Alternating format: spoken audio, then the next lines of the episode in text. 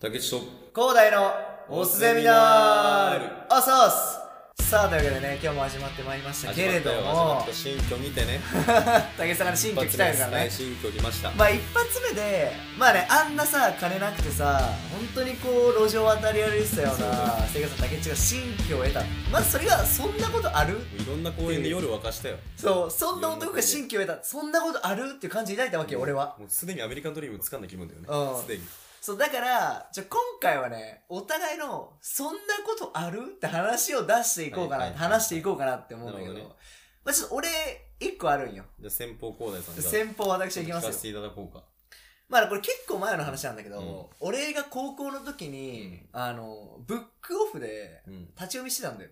うんまあ今で覚えてないけど、フェアリーテイル。うん俺らが高校の時なんてさ、もう結構、ワンピースまで行かないまでも、まあうんナルトとかぐらいに並んだから、結構こ確かうにゴリゴリ来てたじゃん。確かに確かで、その、フェアリーテイル立ち読みしてて、にうんもうバーって読んでて、うんこうどんどんこう1巻がずっと読んでて、まあ、20巻ぐらいまで行って、うんで、こうその22巻ぐらいだったかな ?22 巻ぐらいパッてこう読んだ途中うに、ん1万円札挟まってたの。マジブックオフに。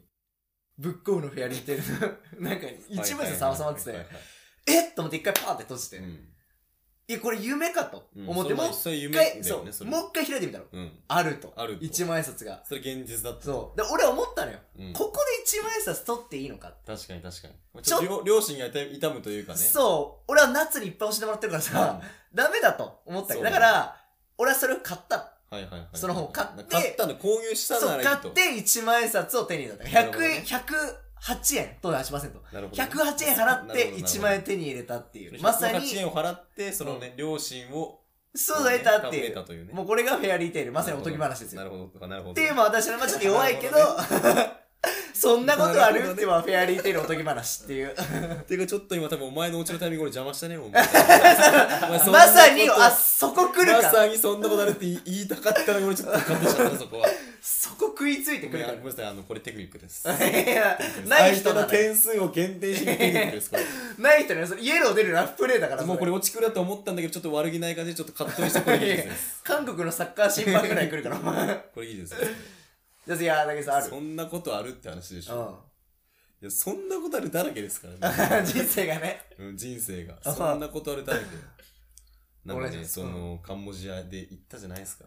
ガンボジアのカンボジア行ってね。うんで、こう、いろいろこうさ、まあ、まあ、賭博しぐるったというかね。あ、そうね、まもうあ。賭博に話聞い次ぐ賭博という毎日を送っていたわけでてすよ。そうね。そうです。うん。で、それで、なんかその、まあ、3日目ですよね。うん。皆さん覚えてると思うんですけど、3日目僕、その、かなり浮き沈むが激しかった一日で。言ってたよね。こうなんかめっそうちそうゃそう当たって、金稼いそうそうそうでそ、うでもこれ全部失ってみたいなそうね。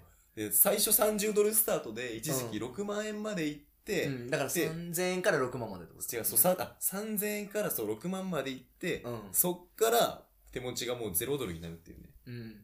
そういうジェットコースターをこう繰り返して一日だったんですけど、うん。そのジェットコースターを終えた、うん。そう夜ですようん。みんなでこうカジノ出てうんこうもうこれからどっか行くみたいなちょっと浮いてるやつもいるわけですよはいはいはい。まあ、それで調子乗ってもちょ使ったろうよって、ちょあとぶくぜには。このこの金使ったろうやみたいな、うん。うんでもそのクラブとかねうんうん。なんかまあ近くのなんかそのバーとか行こうやみたいなことめっちゃ言うわけですよ。はい、まあ、カンボジアはそういう風俗街とか有名だからね。そうそうそう。で、まあ4人こう部屋に集まってさ、でまあ、ちょっと行こうぜみたいな。うん。うん。でまあ、俺らこう毎回、その、トゥクトゥク代とか、うん、このタクシーみたいなやつ。そう、で、あの、まあルーレット回してうん、かけてたわけよ。負けたやつが支払うみたいな。はいはいはいで。俺らもうカジノ行った後で結構その金銭の感覚がちょっといかれちゃっててああ、ウキステムあったからね。そうそう、トゥクトゥクごときでもうかける必要 ないじゃんみたいな。価値観メトロノームみたいな。そうそうそうこっち行ってあっもうち振行り切ってみたいれすぎて。な。だからそのトゥクトゥクとこれからのバー代、うん。うん。クラブ代、全部かけようみたいな。おー。そう。ぶ、ぶち上げな戦いだね。そうそうそうそう。でなんかクラブのエントランスが1人、うん。うん。確かあの10ぐらいだったから、うん10ドルぐらいだったから、あ、でも安いね。まあそのまあ45ドル。まあはい要ははい5000円ルーレットみたいいな。やー、痛いな、全員 V 結構痛いでしょ誰も痛い。V ブイ痛タい、V ジオ痛い。行って、うんちょっと金銭感覚狂ってるけど、うん冷静に今この日常の感覚でさ、もう、いやー、5000円軽くはかけれんよ、 5000ねを。軽くルーレット。ルーレットでしょそうそうそうそう。人生ゲームくらいのノリでやってるわけじゃんそっうて。そうそう。もうおかしいじゃん、いや冷静にうん。でも普通にまあ、まあ今回そうってなっても。うん俺らととにかくもうさ、手持ち金ほぼみんななくて、うん。その一人浮いたやつ以外は。うん。ギャンブルしたいんだけ ど、もう、取りま、金がないから取りま回しちゃおうみたいな。一回回そうみ奴たらいだな。ね。もうそう地下労働省にいる奴らなのよ。一回待たず回そうみたいななって、こううんルーレット回したんですよ。ん。で、まあ、4分の1じゃん。うんまであ、まあ俺俺も言っても当たらんそうよなで俺なんならす死ぬほどこう上振れてというかめちあゃあくちゃー調子良かっかったんだた、時期来てめちゃくちゃ下振れたから、はい、あー採用が馬理論でいけばそうそうそう次が来ると次が来るとでも採用さん来るそとうなんなら楽観視したわけです よ次こうねこう回るこう針を見つめながら、はいはいはいあもうこれ次当たったやつは本当に終わりよみたいな、うんもうもう一応持ってないやつでうすんみたいな、この旅行のもう負け組ですみたいはいはいはいはいな感じで煽ってってこう俺黄色だったんだけど、うんこう綺麗に黄色の像に入ってピタッと止まって「えそんなことある?」っていうこの旅こんなこううこう浮き沈み繰り返してこう浮いてめちゃくちゃ沈んだ最低限ここで浮き上がると思ったらまさかのその沈んだままってそんなことある そんな今ことある動きで持ってったらそんなこと許されていいんだってい採用さんうそんなことあるっていうそんなねこと許されていいんだっていうねなるほどそねの話まあ確かにねこんな地獄の底にいてまあ俺はまだそこがあんのかっていう俺は漫画読んで1万円やって